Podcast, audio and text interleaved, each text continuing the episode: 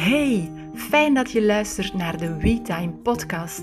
Ik ben Frauke, zaakvoerder van Studio WeTime, psycholoog en oprichter van Wobbelturnen. En ik wil je graag met deze podcast een fijn en hopelijk leerrijk MeTime moment bezorgen. Veel luisterplezier! Hey, welkom in alweer een nieuwe podcast-aflevering. Vandaag wil ik het graag hebben over perfectionisme. Um, toen ik een tijdje geleden een poll deed op mijn eh, Instagram van Studio WeTime met de vraag van welke thema's zouden jullie graag zien terugkomen in de podcast, dan uh, kwam perfectionisme meerdere keren naar boven. Perfectionisme, faalangst uh, werd ook wel een aantal keren gezegd. Dus ik had het ook zelf al op, op mijn lijstje gezet trouwens. Dus voilà. Vandaag dacht ik, het is het moment om uh, een podcast op te nemen over perfectionisme. Misschien eerst even belangrijk om te kaderen. Wat is dan juist perfectionisme?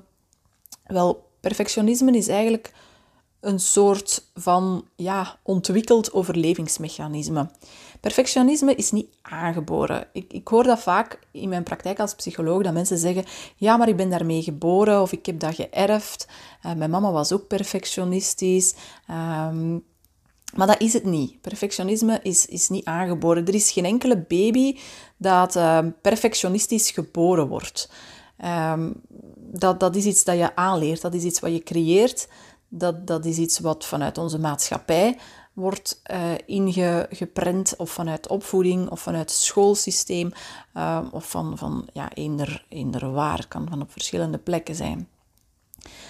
Als jij bijvoorbeeld als kind ergens, vaak heel onbewust, de boodschap hebt opgepikt dat je niet goed genoeg bent, of dat je niet oké bent, zoals dat je zei, dan, dan ga je je gedrag aanpassen in functie van de goedkeuring die je krijgt van volwassenen of, of van buitenaf. En dat is op zich heel nuttig, want dat zorgt er eigenlijk voor dat je ja, graag gezien wordt of dat je gewenst gedrag stelt, je dingen bijleert um, en dat je ja, verantwoordelijkheid opneemt voor bepaalde zaken. Maar dat gedrag dat je dan stelt, dat kan ook beginnen doorslagen. Dat kan ook een patroon uh, volgen. Als je dat meeneemt naar je adolescentie en later als volwassene. En in plaats van dan eigenlijk ja, naar zelfacceptatie te gaan of zelfliefde te zoeken, ga je eigenlijk voortdurend zoeken naar externe bevestiging. Bevestiging van anderen, liefde van anderen, erkenning van anderen. Naar succes enzovoort. En dat zorgt natuurlijk voor stress, voor onzekerheid, ook voor angst en soms wel schuldgevoelens. Hoe kun je perfectionisme herkennen?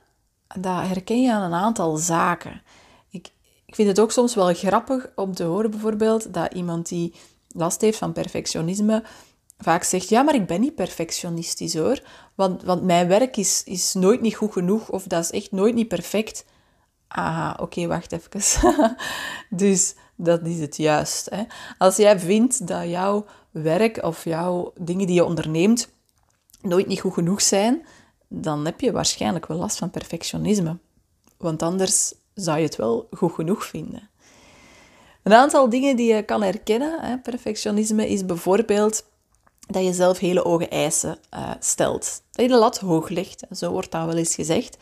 Uh, maar soms gaan mensen dat niet herkennen voor zichzelf en denken ze dat de lat ja, normaal ligt. Maar eigenlijk ligt die heel hoog.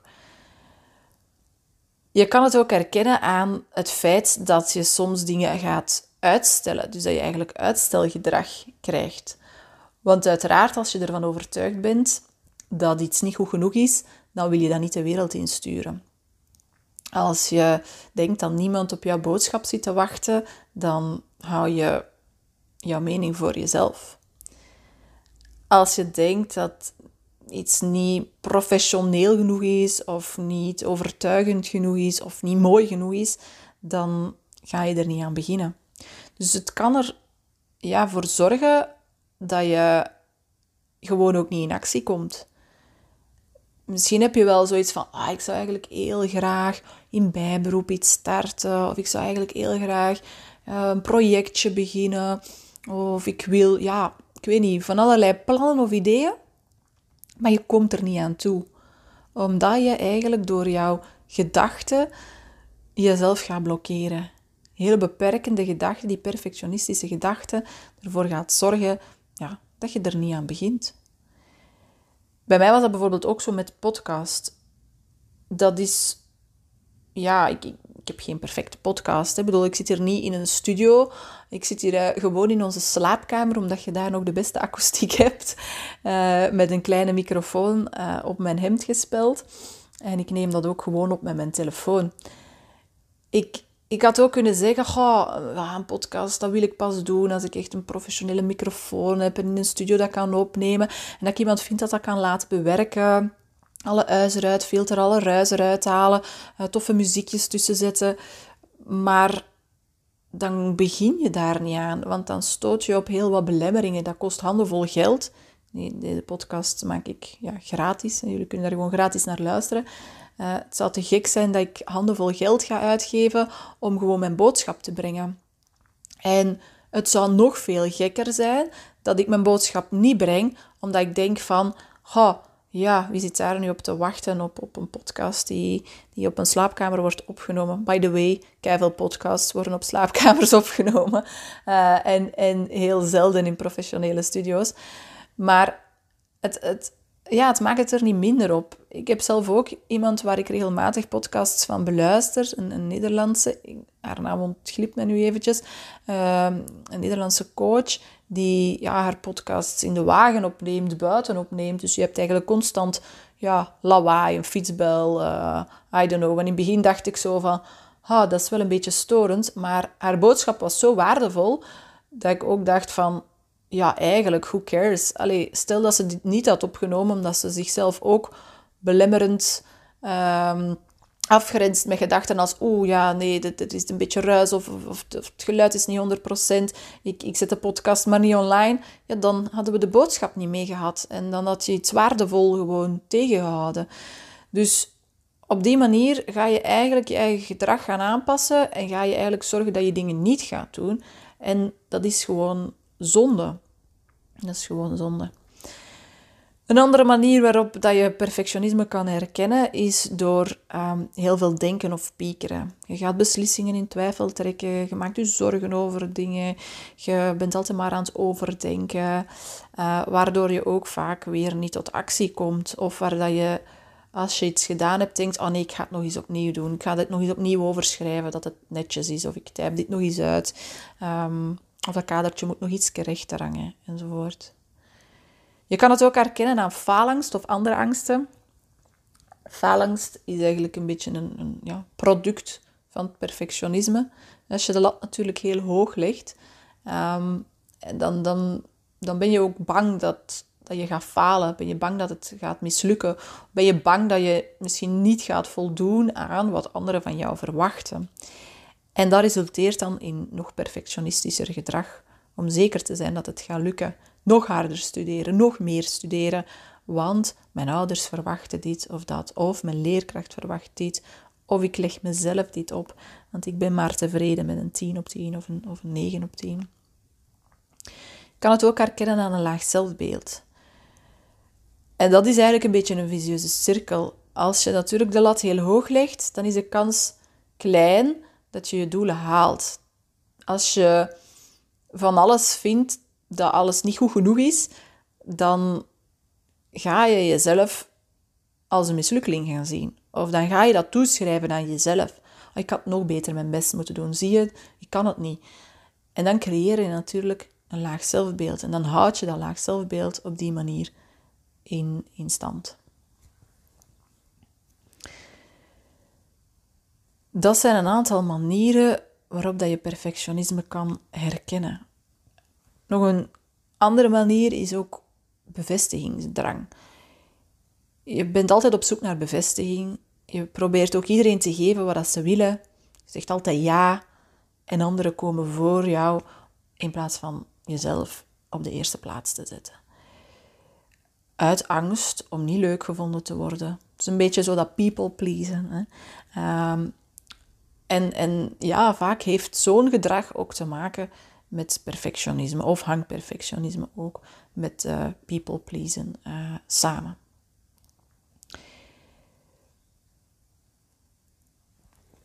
Dus, even samenvatten. Als jij herkent dat je de lat soms hoog legt, misschien niet soms, maar heel vaak als je er dieper over nadenkt. Als je heel vaak het gevoel hebt dat dingen niet goed genoeg zijn.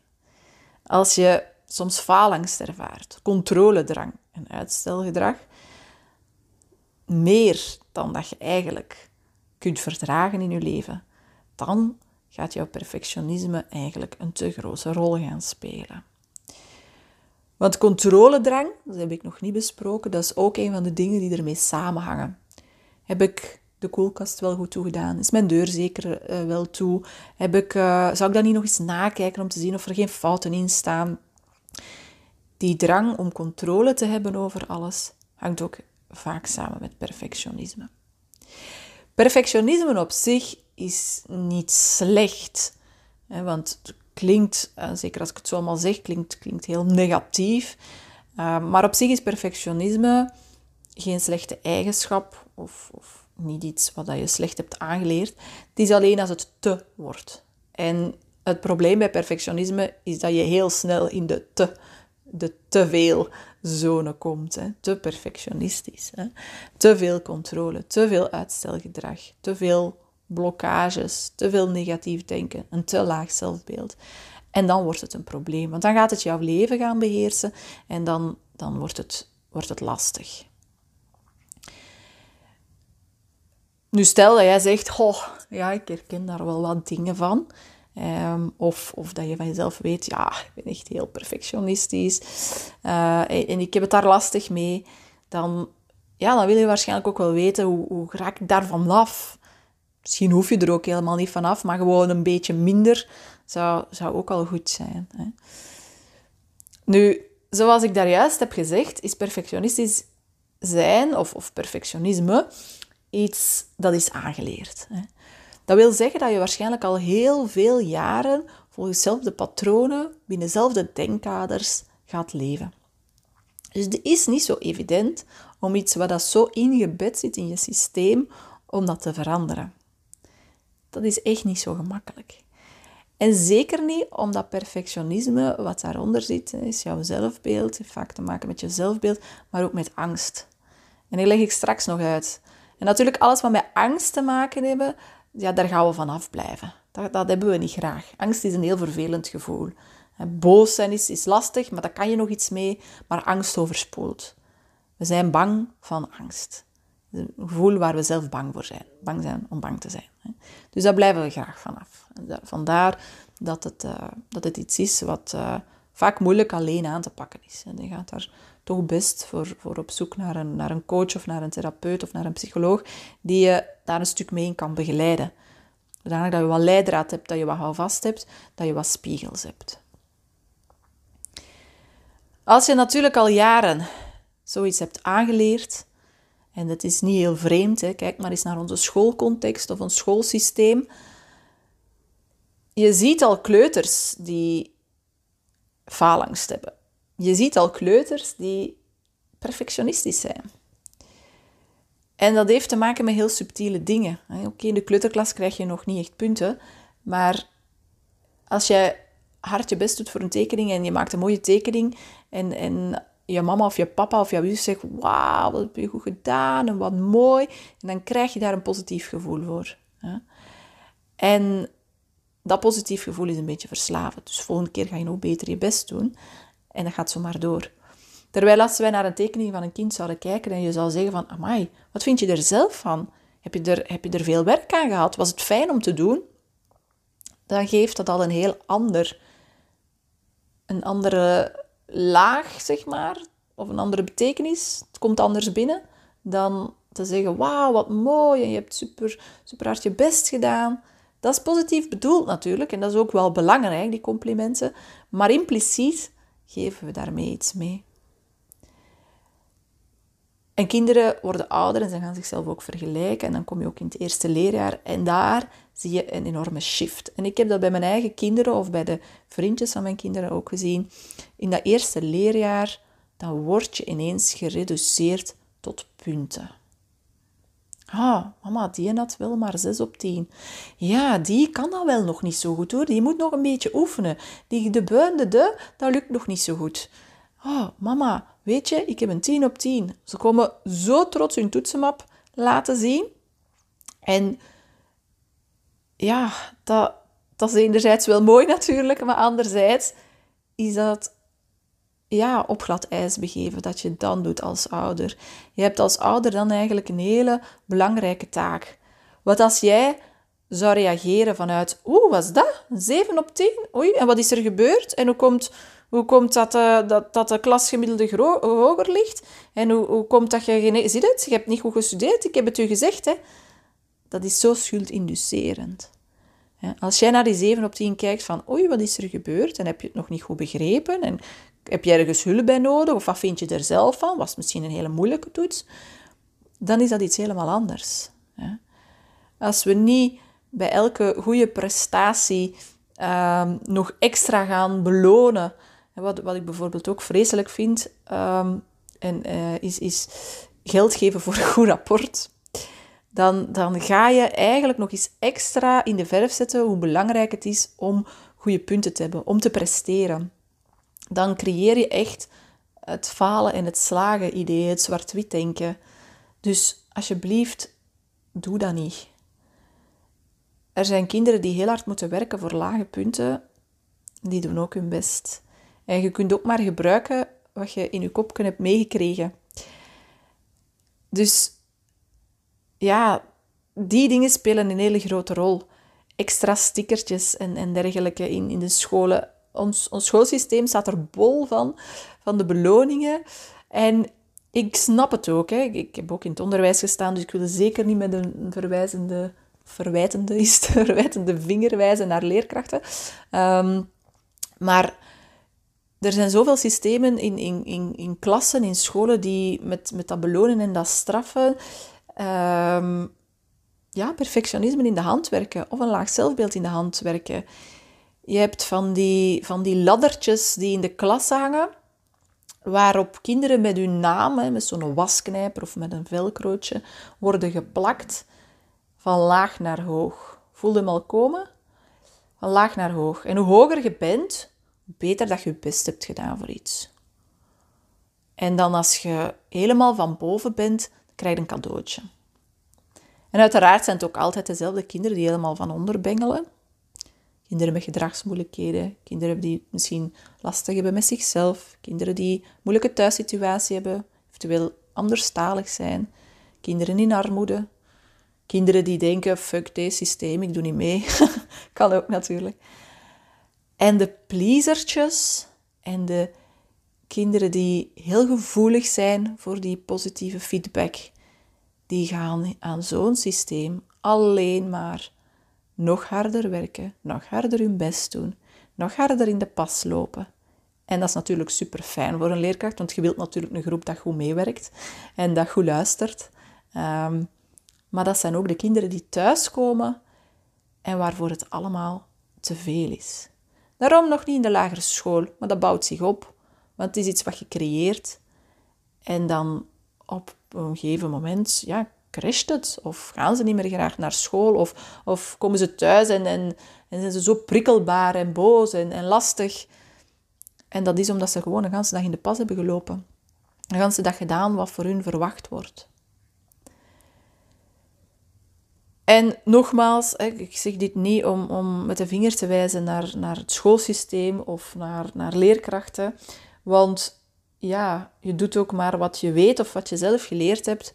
Maar ik hoop, als er leerkrachten zijn, en, en dat je daar toch even bij gaat stilstaan. Wat, wat jouw rol is en hoe belangrijk dat is in het leven van kinderen. En mijn kinderen hebben het al het geluk gehad om bij een aantal hele fijne leerkrachten te zitten. Leerkrachten die op een toets schrijven uh, of, op een, of op een werkje schrijven. Je zorgt zo lief voor je buur. Je helpt hem zo goed. Dat vind ik fijn. En van boven staat er dan een 7 op 10. En dan, dan denk ik, wauw, je gaat ook kunnen schrijven van, oei, wat is hier gebeurd?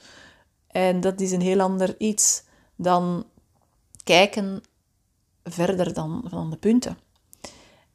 En dan, ik denk, allee, en het onderwijs is daar ook mee bezig. Hè? Dat is allemaal aan het evolueren. Ik zeg niet dat we af moeten van punten, maar, maar het moet genuanceerder. Hè?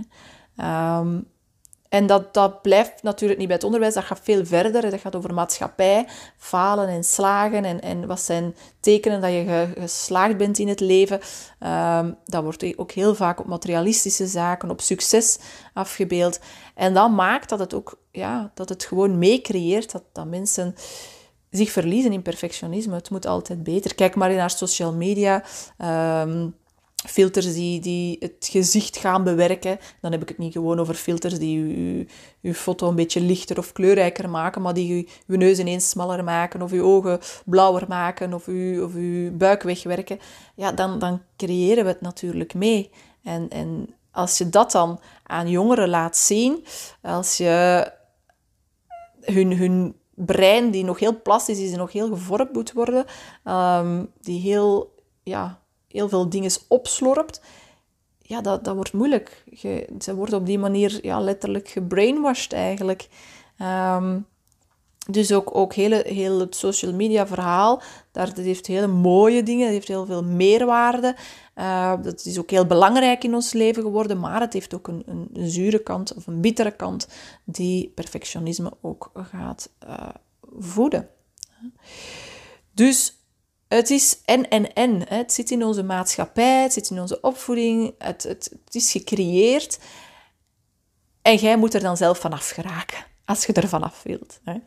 Dus ja, dat legt ineens ook weer heel veel druk bij jou als persoon. Want als dat dan niet lukt, dan faal ik weer. Dus weet, als je van perfectionisme vanaf wil geraken, tussen haakjes, of, of er minder... Um, negatieve gevolgen van wilt, wilt uh, ervaren, dat is dan niet evident. En wees dan ook mild voor jezelf, dat het dan niet zo gemakkelijk is. Nu, dat is al een hele boterham. En waarschijnlijk zit er nu te denken, oké okay, vrouw, kom aan, to the point. Uh, wat moet ik doen om uh, van mijn perfectionisme af te geraken of om daar minder last van te hebben? Nu, ik wil wel een aantal tips geven, maar natuurlijk is, is elk verhaal ja, uniek en, en kan je natuurlijk best op maat gaan werken.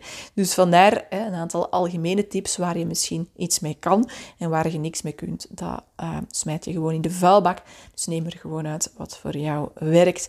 En het zijn natuurlijk maar een aantal dingen. Uh, ik, ik kan hier nog uren over vertellen, maar dan wordt het helemaal te lang. Dus uh, wil ik een aantal dingetjes aanstippen. Een van de eerste dingen is perfectie bestaat niet. Ha, ja, nee, perfectie bestaat niet, want wat dat voor jou perfect is, is daarom per definitie niet voor mij perfect, of niet voor mijn buurman perfect. Wat is dat perfectie? Dus daar begint het al mee. Uiteindelijk is perfectie iets wat je zelf creëert in je eigen hoofd. Iets waarop dat je baseert, dat je misschien wel van buitenaf hebt geleerd of, of meegekregen, maar uiteindelijk creëer je het in je eigen hoofd. Je maakt een eigen denkkader, je maakt een eigen ja, bril die je gebruikt om door te kijken, om te zien van wat is perfect. Ik kan bijvoorbeeld vinden dat als ik mijn huis één keer per week kuis, dat ik dat perfect doe, dat dat in orde is. Dan is alles pik en span, dat is prima. Terwijl iemand anders die kan denken, nee, ik moet echt wel minstens dagelijks één keer gedwijld hebben, anders is het echt niet oké. Dat is echt niet goed. Zout, één keer per week, weet je hoe weinig dat, dat is? Dus je voelt al, mm, het een is al een andere overtuiging dan het andere. Dus het heeft met overtuigingen te maken. Wat is dat perfect zijn? En wat is dat voor iemand anders? Dus als jij het zelf bepaalt, dan kun je daar ook aan sleutelen. En dan kun je je overtuigingen ook bijwerken. Stel nu een ander voorbeeld. Je vindt, er mag geen afwas staan. Mijn aanrecht moet leeg zijn. Vanaf dat er eigenlijk één glas staat, voel je die spanning al komen om dat te willen afwassen. Dan leg je de lat hoog. Want in een huis wordt geleefd en zeker als je met meerdere mensen bent, dan gaat de aanrecht zelden tot nooit leeg zijn. Want er is wel altijd iemand die een keer daar een bord zet of een vork legt. Als de vaatwas vol zit bijvoorbeeld, kan het er ook niet direct in. Dus er, er, er wordt altijd wel iets gedropt. Als jouw lat of jouw drempel is van oké, vanaf dat er hier iets staat, word ik onrustig en heb ik de drang om dat hier op te ruimen, ja, dan zorg je natuurlijk voor heel veel stress, heel veel spanning, heel veel onrust. En dat komt voort vanuit dat perfectionisme. Ik kan nog meer zeggen, dat komt voort vanuit bepaalde overtuigingen. Want ga eens verder kijken. Dat is ineens een tweede tip. Ga eens kijken naar uw overtuigingen. Spoor die op en je zal zien dat je vaak over een negatieve overtuiging um, iets vindt. Bijvoorbeeld als jij vindt van ik heb mijn huishouden niet onder controle als er hier vuile vaat achterblijft. Dan ben ik een slechte huismoeder of huisvader voor de mannen die luisteren. Dan zegt dat iets slecht over jezelf. Dus dat zegt iets over je zelfbeeld, over hoe dat je naar jezelf kijkt. En dat is het punt. Dat doet pijn. Dus dat willen we wegwerken. Het kan ook zijn dat je zegt van, oh, maar ja, als mijn schoonmoeder eerst binnenkomt, wat gaat die wel niet denken van mij? Amai, die heeft dat hier niet onder controle. Amai, die kan dat hier niet aanzien. Dat hier is, hè, wat voor een rommeltje is dat? En dan heb ik het nu alleen nog maar over de vaat hè, die op, de, op het aanrecht staat. Dus wat gaan anderen van mij denken? Ook dat speelt een rol. Als jij aan die overtuigingen kan werken of aan die gedachten kan uh, werken, want die helpen jou niet. Als jij denkt, ik ben zwak of ik kan het niet aan, als er vaat op mijn, uh, op mijn aanrecht staat, dan leg je één de lat heel hoog. Twee, je creëert uiteraard je, eigen voorwaarden. En drie, je haalt jezelf naar beneden. En dat moet je vooral niet doen. Als je dat kan vervangen, die gedachte door bijvoorbeeld, um, ja, in een huis wordt geleefd, ik zeg maar wat. Dat is al een veel mildere gedachte. Je bent daarvoor op die manier eigenlijk ook milder voor jezelf. En die gedachte gaat zorgen dat er minder stress, minder spanning komt. Waardoor dat de drang om het op te ruimen ook minder wordt. Als jij denkt van, goh, in plaats van de afwas te doen, zou ik ook, um, ik zeg maar iets, uh, uh, een stukje kunnen breien. Zeg maar iets, stel dat je breien leuk vindt. Uh, kan ik een stukje breien. Um, maar ja, ja, de afwas staat hier ook nog. En dan begin je te twijfelen. Een helpende gedachte kan dan zijn van... Oké, als ik nu ga breien, dan doe ik iets fijn voor mezelf. Dan laat ik mijn batterijtjes op. En dat heb ik ook nodig. Dat is een helpende gedachte.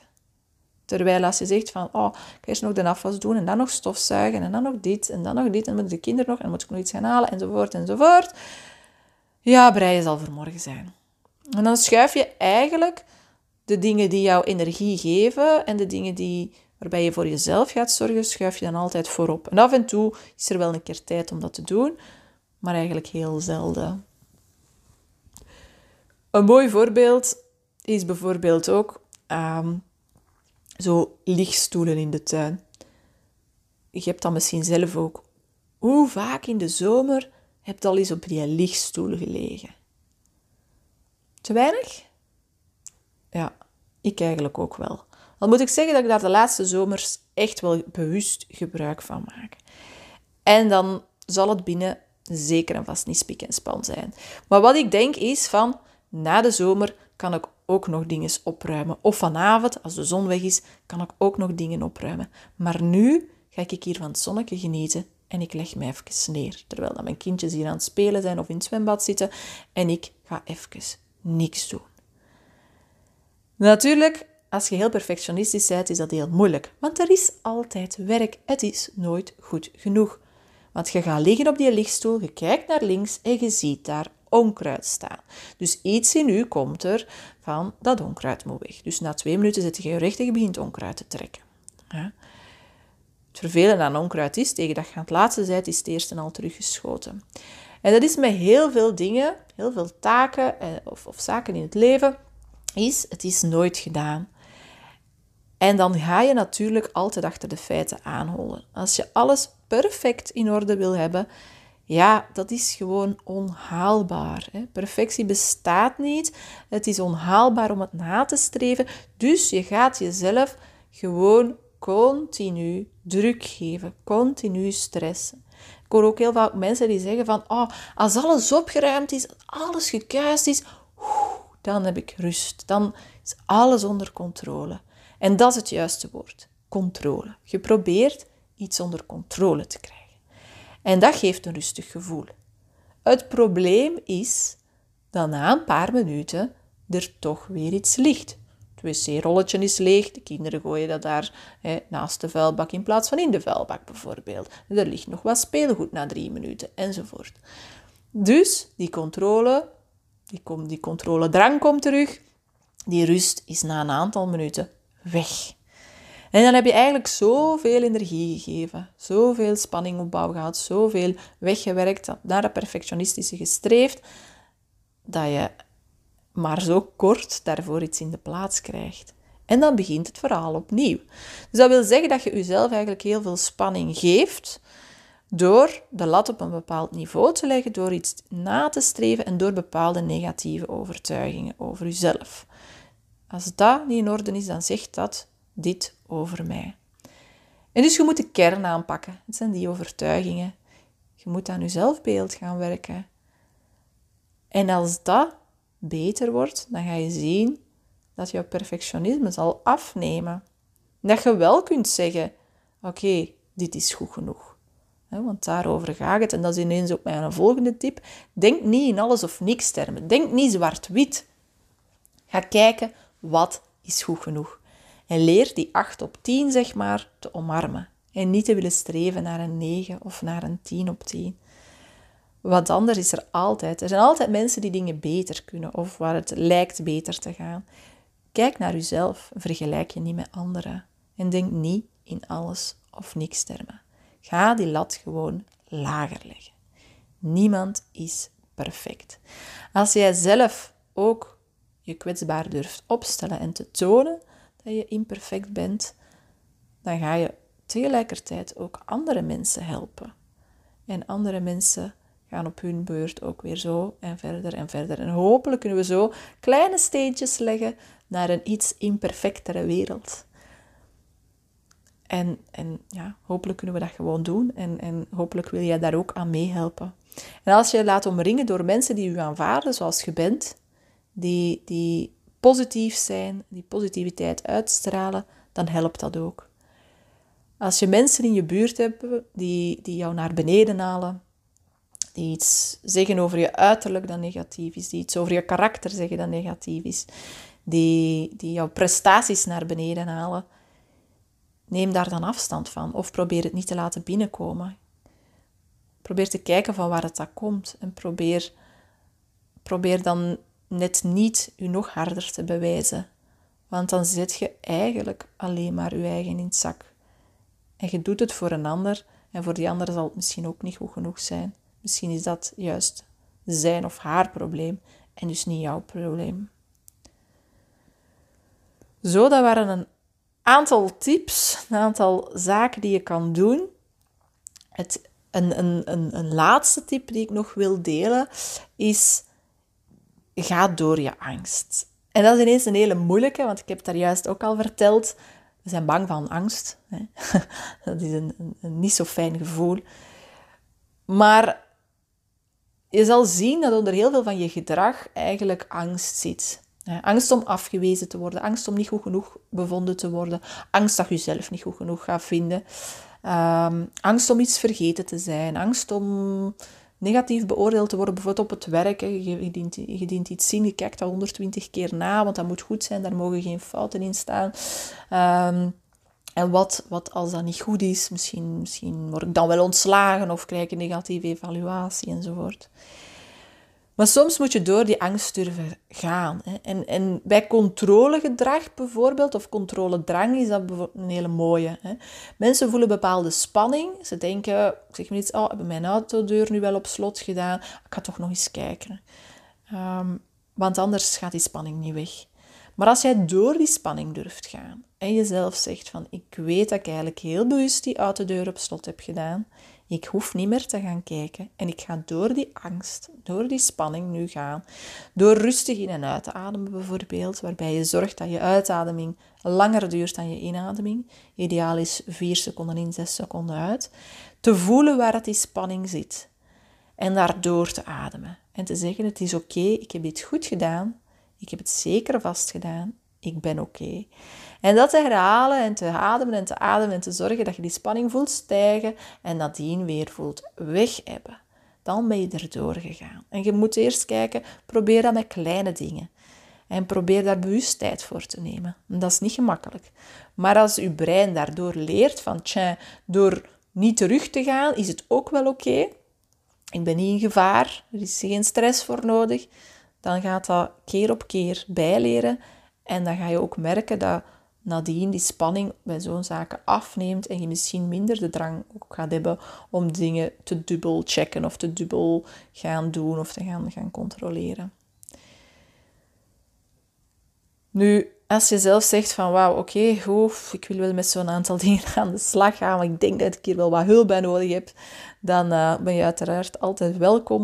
Um, je kan me mailen of een belletje geven en dan uh, bekijken we hoe dat we daar samen mee uh, aan de slag kunnen. Want het voordeel van jou te laten begeleiden is natuurlijk dat het helemaal op maat is, maar ook dat je die persoonlijke spiegel krijgt en dat we ook kunnen gaan kijken van oké, van waar komt het bij jou? Wat zit er in jouw zelfbeeld? Van waar komt dat zelfbeeld? Van waar komen die overtuigingen?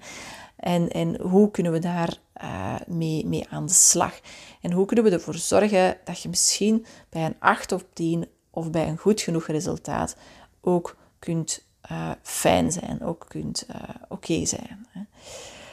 Voilà, ik hoop dat je aan deze podcast iets gehad hebt of uh, ja, dat ik jou toch iets heb kunnen bijbrengen. En dan wil ik jou nog een hele fijne, imperfecte dag toewensen. Fijn dat je de podcast helemaal tot het einde beluisterd hebt. Wil je me een pleziertje doen? Geef dan deze podcast een goede rating in je podcast-app. Hierdoor wordt de podcast beter vindbaar en kan ik nog meer mensen bereiken. De podcast-aflevering delen op je social media is ook super fijn. Tot de volgende!